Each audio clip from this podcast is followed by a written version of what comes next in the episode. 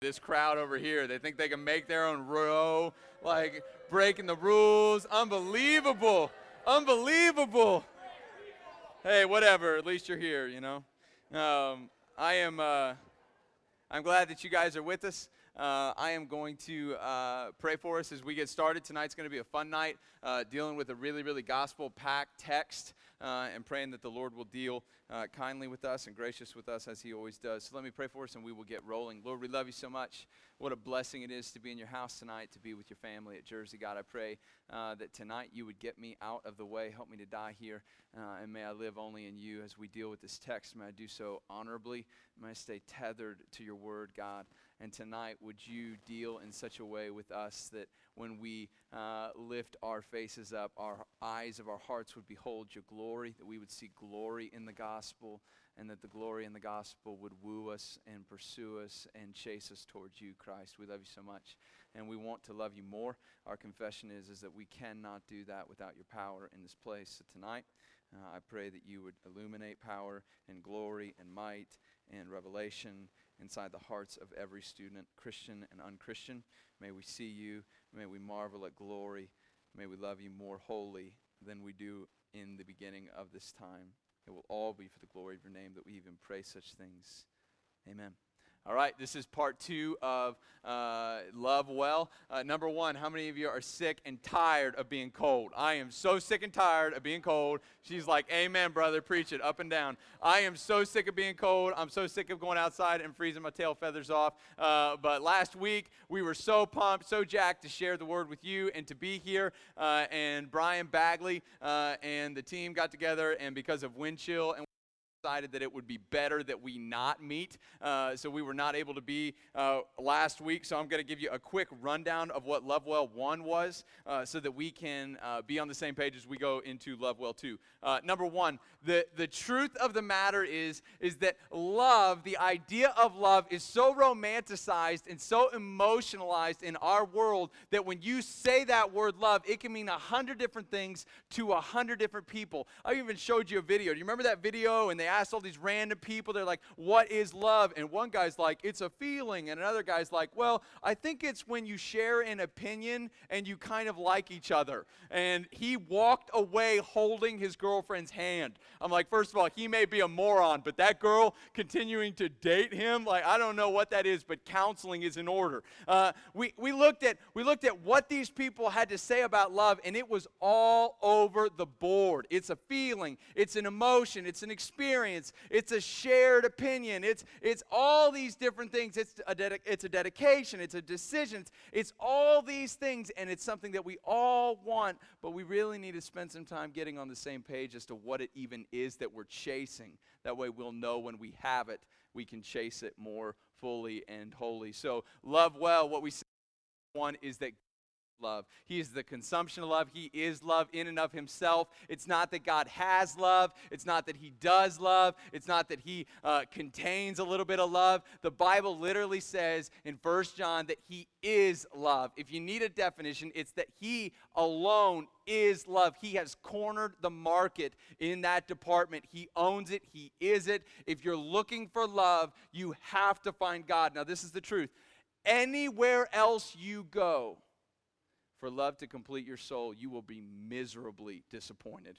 You will find yourself more busted after it's all said and done than you were before. And you will find empirical evidence that what you were chasing cannot supply what you actually need.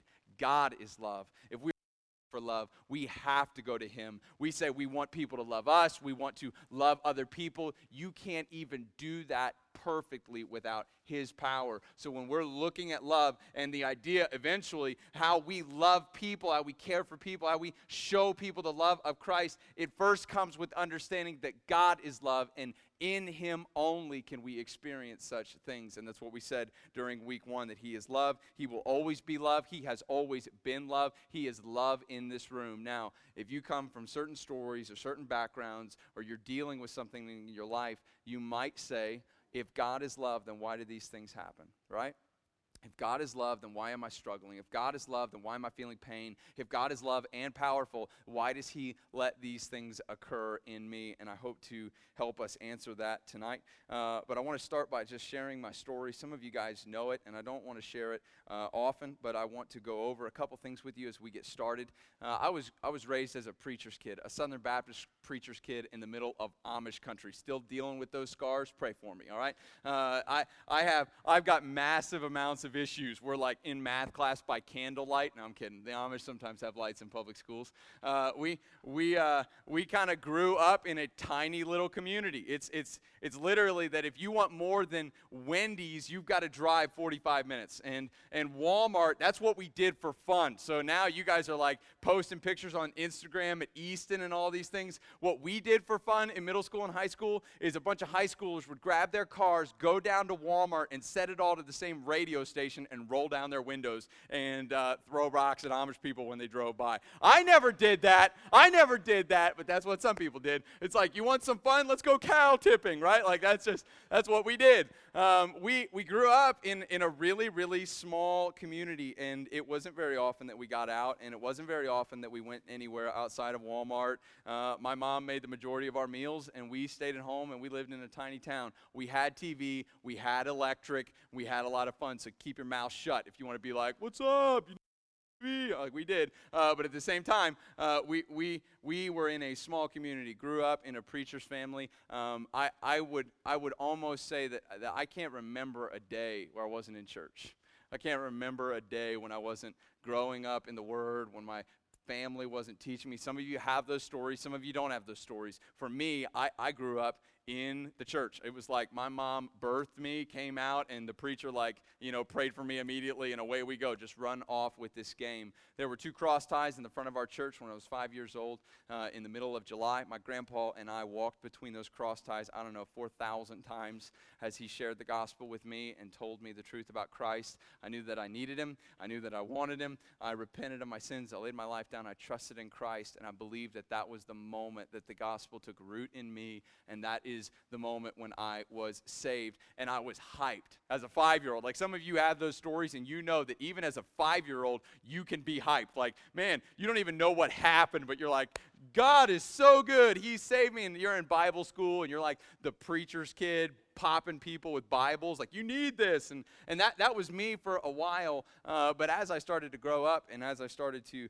uh, develop and uh, kind of grow up in my faith, my dad was on the road, he was gone quite a bit. I started with a lot of anger inside of me and a lot of frustration. Uh, got into some lust problems, got into some anger problems, got into some pride problems that really plagued me up until the time that I was 16 years old. Grew up in this tiny little community. There are only 10 Hartleys. We don't know my mom's side, so this is the only influence I have. And my dad comes home from the road one day and says, Hey, we're going to move to Virginia to date one of the hardest things I've ever really had to deal with, uh, but it brought out a lot of the problems that I had in me.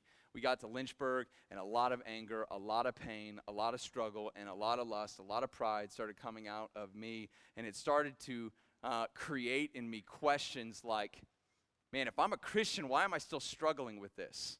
Like, like if I believe, then, then why can't I own this? Am I even saved? Do I even believe this? Because I've been working a long time at trying to kind of get these things off my back and be better than this. And I'm trying to kind of work this out. And it just seems like every time I look, I'm messing it up again. Insufficient. By the 18, I was traveling and preaching, and at the same time, I was dealing with enormous amounts of problems within me, and only the people close to me knew it. I don't even know that I can believe this. Man, if I if I'm a Christian, why is this still in me? Why do I still struggle like I do? And I will never forget laying on my couch after a day of work, and a guy named Tom Friedis called me. He was my youth pastor at the time. Uh, he became my discipler. He's still one of my closest friends and mentors. Um, calls me and he says, I want, I, want to, I want to go to Applebee's with you. I remember where we were sitting in Applebee's, and he says, Tell me what's going on. How are you doing? And I said, You know what? I feel really lousy. Uh, I'm teaching the word three or four times a week. I'm dealing with massive hidden sins. I don't know how to beat them. Every time I try, I fail. I am overwhelmed with guilt. Uh, I, I don't know that I'm even in this. I don't know that I've even been saved. I, I, I can't tell you what's going on. I feel lousy. I feel worthless. I feel like a bum who can't quite get it right. And I will never forget what Tom said to me. He looked at me and he's like, Yeah yeah, you are.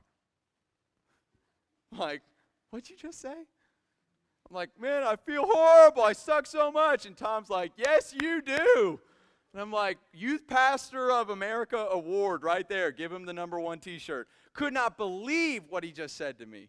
Because normally, when people are dealing with something, right away somebody swoops in and kind of no, you're awesome. You're not bad. You're great. Like you're wonderful. You're cute. You're you're so funny. And you're like the one cracking jokes at the lunch table and no one's laughing. If you even get a snicker, it's like a courtesy kind of thing. And you're like popping a joke and you know that adult that swoops in like you're so funny.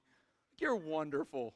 My dad, here's an example of it. I played T ball. I was miserable at T ball, let alone someone throwing me the baseball and me actually making contact with it. I couldn't even hit that big giant T ball that they use off a stick. I'm like all over top of it. The only hope I had of that ball moving was hitting the stick itself and it falling to the ground. But my parents were the ones that were like, You're awesome. Keep going. Like, you got it. Work hard. You're, you're great. And I'm like, getting beat up all the time because I can't hit the darn T ball. I was almost expecting Tom to do that in my life. Like, man, I, I suck so much. Like, and I'm like expecting Tom, awesome. You're great. And Tom was like, You really do suck. Like, you really are terrible. You, you really are a hypocrite. You, you really are lousy. I'm like, man, Tom, you are so awesome. You just know how to make a guy feel great. I was eating a bacon cheeseburger, dropped my burger, almost thought about calling my mom. And then he said to me, Now get your eyes off of yourself, and you need to see God. You need to see what God's doing here. Get your eyes off of you. Pick your, pick your eyes up. See, see something more than yourselves. He took out his Bible and he read from that famous passage in Isaiah that says, Do you not know or have you not heard? The Lord is the everlasting God, the creator of the ends of the earth. And he does not grow tired or weary, and his understandings no one can fathom. He gives strength to the weary, and he increases power to the weak. And he says, Get your eyes off of yourselves. You are weak you are incapable. You will not master Christianity within Christ or outside of Christ. You will not own it in your own power. I'm like, I suck. I can't get this. And he's like, You're right. You can't. You are never going to be enough to own this thing. Never going to be an A plus Christian when you're trying to do it in your own ability, in your own capability, and in your own strength. It's never coming for you. That's what he said to me. And that moment was the moment that the fight for joy became real and the weapon and the mindset would become getting my eyes off myself and being in Christ. Honest with you and all my all my request to you is that you would be honest with yourself. You don't even have to tell me. To this day i struggle with massive amounts of insecurity massive amounts of pride massive amounts of difficulties I was in Nashville two days ago, and it was 2:30 in the morning, and I couldn't go to sleep, and I was back in that place where I was having to preach the gospel to myself and look at Christ again. And I'm sitting there thinking, man, why don't I have this? Like I've been in Christ for 16 years now. Why, why am I still laying here, not able to sleep because I'm overridden by anxieties? Why can't I get it? And once again, God dealt graciously, led me to this passage, and said, You are weak. Now get your eyes off of you and look at me because I'm strong, because I'm capable, because I'm doing something, because I'm working in the mess, because we will get this. We're going to get there. It's going to take some time. So tonight, I do not mean to offend you. And as I prayed, I want to hold true to I am begging God to keep me tethered to the Word. But at the same time, I'm not going to sit here and say that we as people are awesome, we're so funny, and we're great, and, and this is, you know, this is just, this is all about us. I can't tell you that because I love you too much to lie to you. And the Bible deals way too honestly with us to miss it. So tonight, we want to look at how weak we are so that we can see how glorious and mighty and powerful and strong God is. So that when we get to the point where we corporately worship, we are worshiping the God that does everything in us, and we don't end up worshiping ourselves. Is that fair enough? Can we do that tonight? So you be honest with yourself as I have been honest with you, and we will get rolling. If you have your Bibles, find Ephesians chapter 2. That's where we will spend our time. I'm going to warn you, the first three verses are not going to deal too kindly. So if you're like, you know, you're wanting the Psalm 23 passage, I'm lying down in green pastures and the Lord is my shepherd, the first three verses, you're, you're not going to catch that. John Campbell, our worship leader, uh, was in the office the other day and we were chatting, and he said, uh, he wrote for me a quote. I don't know, John, it was a couple months ago. Uh, he read for me a quote, and he said, God is the only God that has the guts to tell you the truth about you.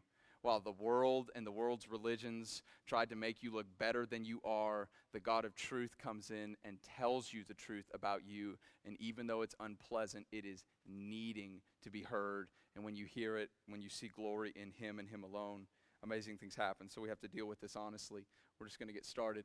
Uh, Ephesians 1 through 2 says this And you were dead in the trespasses and sins in once in which you once walked following the course of this world, following the prince of the power of the air, the spirit that is now at work in the sons of disobedience. Now, I have this in blue for a reason. If you take notes or write in your Bible, I would circle that, I would draw a little arrow above it, and I would write your own name because it says, You were dead in your trespasses and your sins. Now, this is the deal. We all the time want to make ourselves look better than we are by looking at someone who we think is worse than we are. Like, yeah, sure, I'm a prideful, uh, lustful bum, but I'm preaching every weekend. And that guy, he's like, he's getting wasted every night. Like that guy, he's he is smoking marijuana and he's sleeping around. He's doing all these things he shouldn't be doing. But me, like, at least my sins are private. Like, no, I'm not messing with anybody. I'm not hurting anybody. We so quickly want to make this verse talk to everyone but ourselves. I've never killed anybody. I'm not getting drunk. I'm not, I'm not lying. I only curse when I get really mad. Like, bravo, dude. I only cuss a couple times a week. Or like, I'm making up Christian cuss words, like dingfod or whatever. All these things that we say, like it makes us so much better. No, okay. We're pathetic. When it says you, it's not kidding. You were dead in your trespasses and your sins, not someone else's sins. And when you look at this, you will shame yourself, you will embarrass yourself, and you will walk out of here thinking what is not true if you think that this applies to everyone but yourself. God comes into the mess that is your life and He tells you the truth. Everything else in the world wants to say that we're more than we are. You're awesome. You're great. You're, you're capable. You're mighty. You're strong. Go get the world. You can do anything you want to do. Go get it. And, and you're so great and awesome and A plus stickers all over the place. That's why, and if I'm going to, well, I don't even care. If you're like running track, you like come in last place, that was me too because I'm kind of slow. That's why I play golf. running track, come in last place, and they're giving me a trophy. My dad's like, throw that away. You didn't earn it. But our world, everybody gets a trophy because everybody's a winner, because everybody's great and everybody's wonderful and everybody's just so intrinsically amazing. And the Bible comes within the facade and says to you, Look right at me. You are dead in your trespasses and your sins. You are a part of a worldwide global rebellion. Holy Spirit, what's up? You are a part of a global worldwide rebellion against the God of the universe that is supplying the oxygen that courses over your lungs, the blood that throws in your veins, the rhythm that your heart is experiencing. All the while, God provides for you. And we, every single one of us in the beginning, we are dead in our trespasses. We take the life that God grants us. You didn't do that, God gives that to you take that and you run away with that, and in your rebellion, you sin against Him. You give the things that He gives you, you take those things and you abuse them. You seek to make other people your own possession, or you try to play other people for your own gain. The Bible comes within the mess, and instead of saying, Man, you're so great, so holy, just got a couple rough spots, let me just make it a little better. Instead of that, God says, You are dead in your trespasses and your sins. You have all fallen short of the glory of God. Penalty for this is death. Now, if you're sitting there, again, let me plead with you do not think of yourself more highly than you should because we all fall into this category. No one is among whom we all once lived in the passions of our flesh, carrying out the desires of the body and the mind, and were by nature children of wrath like the rest of mankind. Now, we're not dealing too kindly right now. The, the text isn't saying, man, you're, you're like a really great person. You got a couple rough spots, and if we could just kind of fix these up with the God, be complete. You were by nature children of wrath. And we have done this over and over and over again, and we're not going to stop doing it. No one had to teach you how to sin. Not a single one of you came out and you were like this perfect infant that mom and dad sent to sin school. You came back with a degree in sinning. No one no one taught you how to lie. No one taught you how to be prideful. No one taught you how to be self-centered. No one taught you how to be lustful. No one taught you how to abuse people. No one taught you how to be a bully. You did those things by yourself. Moms and dads in the room grew your children up in Christian homes. You do everything in your power to impart to your children the love of God. And at two or three years old, you find out that they are devils on wheels, doing terrible things, awful things and all the while completely focused on themselves. Even children evidence their own depravity. Even children can't get their minds off themselves. That's why you've got annoying little rugrats running through public stores, screaming their heads off and beating their heads against the concrete because they're not getting the toy that they want. Or screaming, saying, Me, look at me. I want you to look at me. Wah, wah, wah. Like kids who do that just want to punt them into next week. I can't stand, can't stand that. But you and I did that too Because at a young age, you evidence depravity. Even at a young age, instead of living for the glory of God, something greater than yourselves, you take the life that He gives you and you seek to make it about you.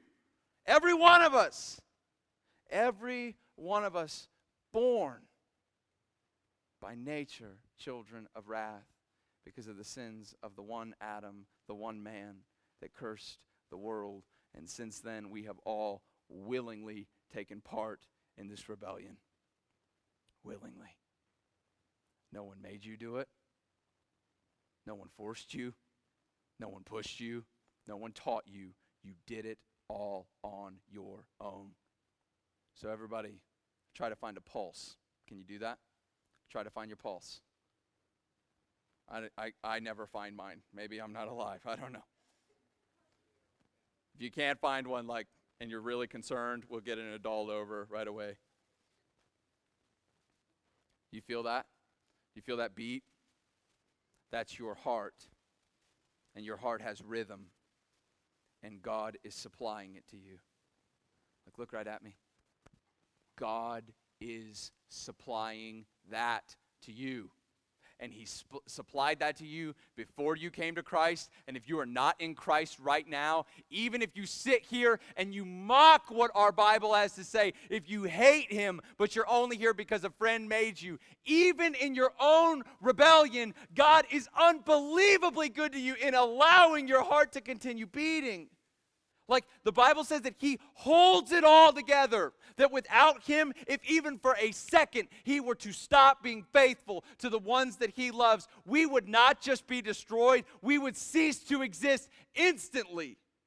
We are completely dependent on this God, and at our instead of living for Him, instead of living in the life that He provides, instead of loving Him and chasing Him and marveling at Him, we, every single one of us, take His life and we seek to use it as if we are better gods than Him, taking gifts around us, taking them out of the confines that God has given us, abusing them, and to the point that it can truly be said we are rebels and criminals against this God.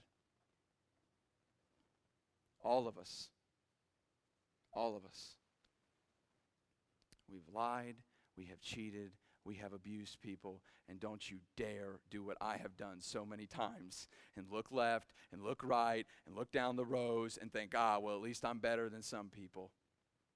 I'm just struggling with what I see on my computer screen. That guy's sleeping with his girlfriend. Or, or uh, that, that guy, man, that, that guy's so rude to his mom. I only snap back a couple times. Look here. Apart from Christ, you are dead in your trespasses and sins, and by nature you are children of wrath, deserving recipients of judgment.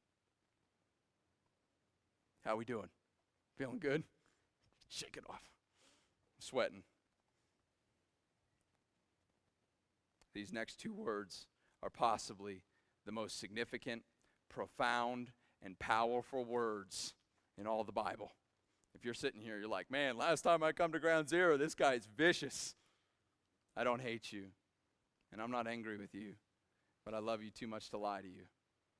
And you will only see truth if you experience it within, if you get over yourself, and you're willing to look at the truth that He has for you. Two words, so powerful. Look here. But God. You see that? You see that?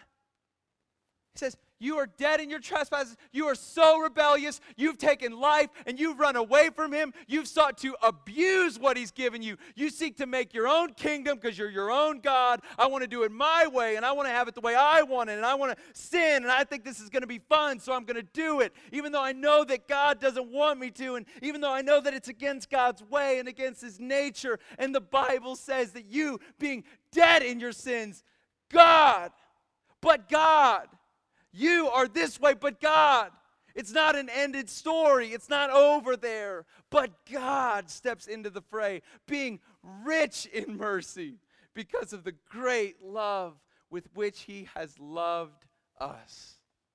Man, there's so many powerful words there. Look, look, I've heard my mom and dad say over and over and over again, well, we're comfortable financially. Have you ever heard that one? We're comfortable. Or we're paycheck to paycheck. We're making it, right? We're, we're, we're wealthy, but we're, you know, we, need, we still need to be careful. We're, we're ma- the Bible says he is rich in his mercy you're over here and you're taking life that He's given you and you're taking the good gifts that He's given you and you're abusing His common grace and you're ignoring the truth of the gospel. And even in your own wickedness, the Bible says, but God steps into the fray and He is rich in mercy and He so loves you. Like, that's amazing. And look here, it's not because of you, it's not because of anything you've done. It's not because you're just so good. God doesn't love you because you're better than anybody. God loves you in spite of the fact that you are wicked in your ways. Because of this rich and great love on which He has loved us, even when we were dead in our trespasses, He has made us alive together with Christ. By grace, you have been saved. Look here grace that means you couldn't earn it. All the time we're in relationships, and this is what we do. I want to be in a relationship as long as you can give me something, right? We do this. We do this. I want to I want to be in close proximity with another individual as long as both parties can give each other what they don't already have. There is nothing you have that God needs. There is nothing you can do that he can't. There is nothing you can offer him that he doesn't already have. He owns the cattle on a thousand hills. He is on his own, completely sufficient in and of himself. That means this it doesn't depend on you. It doesn't depend on you. It's not like God is looking at us and he's like, man, this cat, got some rough edges, but he prays like 23 minutes a day. Like, that's pretty legit. Holy Spirit, look at this. That before? That's amazing. We need to save him. There is nothing that you can offer him that he doesn't already have. And let's be straight. I'm a hot mess. Can I, can I be straight with you? I mess up almost everything I touch, and I'm not ashamed to tell that to you. I mess it up over and over and over again. If there is, listen to me, anything that I have that God needs to complete him, then he is not worthy of worship because he's weak in depending on me, who is so messy. Now, that's big. But if God in heaven, if he is in need of rebels to complete him, that means he's not in and of himself enough. If he's not enough for himself, how could he ever be enough for us? He is rich in mercy, and you are poor in your rebellion. But God steps into the fray, and he loves. He so, so loves. He has raised us up with him and seated us with him in the heavenly places in Christ Jesus, so that in the coming ages, he might show the immeasurable riches of his grace in kindness towards us in Christ Jesus. Can you think of anything more wonderful than that? You don't deserve it, and neither do I. We're going to face the God of heaven one day, and on our own power, all we will have to say for the lives that we lived is rebellion. But in Christ, He has dealt kindly with us. So let's be straight. God is just, and He doesn't spare punishment, meaning you and I, apart from Christ, we stand guilty and we must pay. Look right at me. We must pay. Meaning, you are getting ready to reap the condemnation that you have earned in your rebellion. And in Christ Jesus, this is the beauty of the gospel. He sweeps in, not because he has to, but because he wants to, and he takes the wrath away. He takes all the condemnation that we deserve. He drinks it and he dwells in it and he becomes it and he purges it to the point that he is able to cry out on his cross that it is finished. He slams the cup down, having paid the price in full, and he breathes his last. And then three days later, in a tomb that is made for him, he raises in victory, having defeated the wrath that was coming at you. It's almost as if in your rebellion, you stand before a dam 10,000 miles high and 10,000 miles wide, and it's coming for you. And you know that at any second, the dam will be pulled down and the water will come rushing forth. And in an instant, Christ comes and he sweeps you out of the way, only to stand there and take your place and to earn from you what you rightfully deserve. It's as if it's as if God looked at you, knowing that you deserved wrath, and said, Christ, you will take it for them. So when Christ bleeds, he sits on the cross, when he's beaten and mocked and abused by the world that he holds together, while his blood hits the ground, he bleeds for you because you're guilty, because it should have been you because it should have been me, but God stepped in, but God took your place, but God did what you couldn't do. You were guilty and you deserved to die there, and so do I. And at first you're like, man, I am not that bad. Why is this guy screaming? I never robbed no bank, never killed nobody. To break God's law is to bring death upon yourself. It is to make yourselves guilty and in light of Christ's perfection, in light of his standard, his holiness, you do not measure up. Christ takes it from you so that, this is crazy, so that when God looks at you, he sees his son who was obedient. And when he sees Jesus in your lives, he smiles because he knows that you are his in Christ. That's the beauty of it. That when God sees you, he sees Christ. When God sees you, he sees the perfection, the righteousness, and the holiness of Christ, not your own but Christ, who is perfect. And that is why he deals kindly with us. For by grace you have been saved through faith.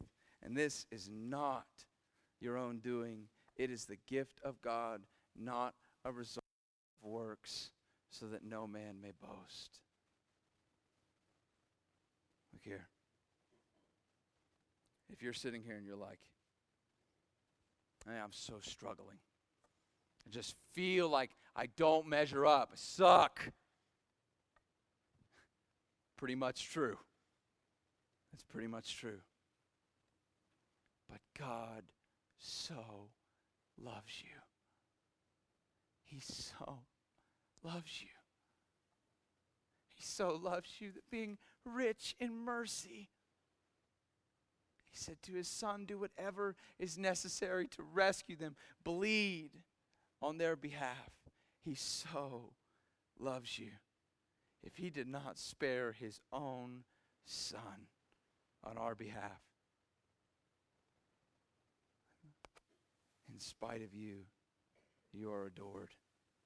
In spite of you, you are delighted in. In spite of you, the God of heaven has reached out his hand to save. The band, you guys can come on. This is the gospel. This is the gospel. This is the cross based, blood bought gospel. And there are a couple significant points that we have to take from it. Number one, if you are not in Christ right now. Meaning, if you have never laid down sin, turned and put your faith in Christ, believing that He's the Son of God who took it all for you on a cross, and that three days later He rose again. If you are not in Christ, then Ephesians 1 through 3, or 2 through 3, sorry, Ephesians 2 1 through 3, that is as far as you go. Right now, that's as far as you go. If you are not in Christ, you don't get this right now. This is this is it. You are right now a child of wrath. Now, this is still true. But it will only come through confession and belief. Listen to me. He loves you. And he bled for you. And he will save. I messed it up so bad. Yeah, you did. You really did. I'm so weak. Yes, you are. You are really weak. And that is the best news in the universe because it means that what we have in Christ doesn't depend on our goodness. It depends on Christ's perfection and his willingness to pay it all on his own cross. Say, man, I'm such hypocritical. You are hypocritical. I don't measure up. You don't measure up, but Christ does. And Christ is enough, which is why we worship Him. It's why we do not have the right to worship ourselves. If you're not in Him, He has so provided for you. And the Bible says that for the one who repents and trusts that God is faithful and just to forgive and to adopt, to make His own so that Christ will forever be yours. Now, when you guys were little, think about this. When you guys were little, how old how old until kids start to walk, Julie? 1 year? All right, so this is probably what happened with you. You're like this chubby, little big-headed toddler. You're in the living room and you're bouncing up and down. You got your hands on something, you're just fat, roly poly. You're bouncing up and down. If you're offended right now, like, get over it. it's called baby fat, dude. You burned it off. You're bouncing up and down, and mom and dad are freaking out because you're about to walk. You're going to put a couple feet in front of each other. You're going to make momentum forward. You're bouncing up and down. You you start to lean forward and gravity kind of you kind of have a decision at this point. Either I put a foot in front of the other or I die right here. You're right here? And you put a couple feet in front of each other, and then what do you do at one year old? What do you do? You fall. You fall. I heard somebody give this illustration, it was so good. I don't know a dad that looks at the son or the daughter in that moment and is like, gosh, what an idiot. It's one year old, he's got a moron. I, I don't know. What do they do instead? Woo! He's walking. Get it on video, put it on YouTube, a thousand hits immediately. My kid walks. My kid walks. Look here. If you are in Christ but struggling, you're putting a couple feet in front of the other, fall down. In Christ, the Father looks at you and says, That was awesome. You walked right there. You took three or four steps. That's amazing. Now get back up. The kid could sit there and he could look at the ground. He'd be like, man, I'm so bad. I can't get it.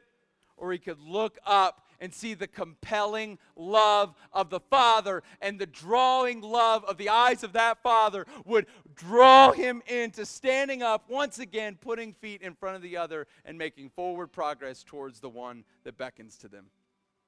And the kid learns to walk, and then he runs, and he still falls down, he still gets tired, and he still has a hard time.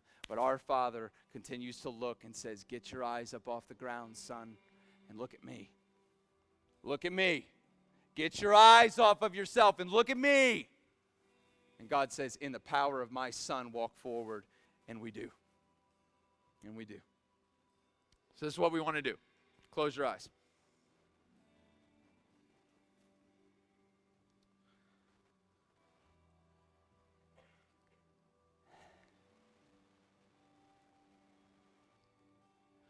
If you don't know Christ and you have never come to know Christ and convicted by the Holy Spirit, guilty before Him, you know that you need Him. You just know that you need Him. Would you do me a favor? If that's you, would you just like look up? No, you need Christ. You need Christ. Look up at me. Look up at me. Not everybody. If that's you, look at me. Right here. When we get done and we start to worship, can you come find me in the back with other leaders? I would love to get to pray for you. Christ is faithful and just to save. And he'll save tonight if you'd put your faith in him. Can we do that? Look right at me. Can we do that? You promise me. Don't let fear get you. Come talk to us, all right? No one will call out. Put back down, and we'll see you in a bit, all right? Now, if you are in Christ, but you are struggling, you feel hypocritical, you feel lousy, you're still struggling, there's a sin problem, and you don't know how to get over it. Would you look up at me? All right. Now do something do something brave, and I'll do it with you. Would you stand up? Just stand up right where you are. If you know that's you, just stand up. All right. Now, I want you to put your arm or your around the partner sitting next to you, and we're going to pray. And this is what we're going to pray. pray. God, help us see you. I don't want to look at myself. I don't want to look at me. I don't want to look at I don't want to look at how mad I am. I want to look at you, God, and may your glory bring me towards you. In the middle of this sin, Christian but struggling, having difficulty, struggling but in Christ, we want to pray that eyes off of ourselves and we will look at Jesus because his compelling eyes draw us forward. That we would walk, that we would run, that we would live in him. So let me pray. Father, in this place tonight, for all stand honest and say, We love you, God, but there are things that we are dealing with, and our hearts want to go in other places, and we don't know how to fight. Lord, would you help us see you with the eyes of our hearts? Behold glory in the gospel of Christ. May it compel us towards you. May we love you, Christ. May our eyes see you, and may we follow you. May we stand out of the ashes, the muck, and the mire. May we walk forward knowing that you alone supply our every need. For every student in this room that stands before you, I pray that you would empower them for a great and mighty work, that in this place you would deal kindly with them that you would be gracious to their spirit, that you would overwhelm them with your glory. They would see you in this place, and that it would be a life changing experience. In your holy and precious name, we plead these things. Amen.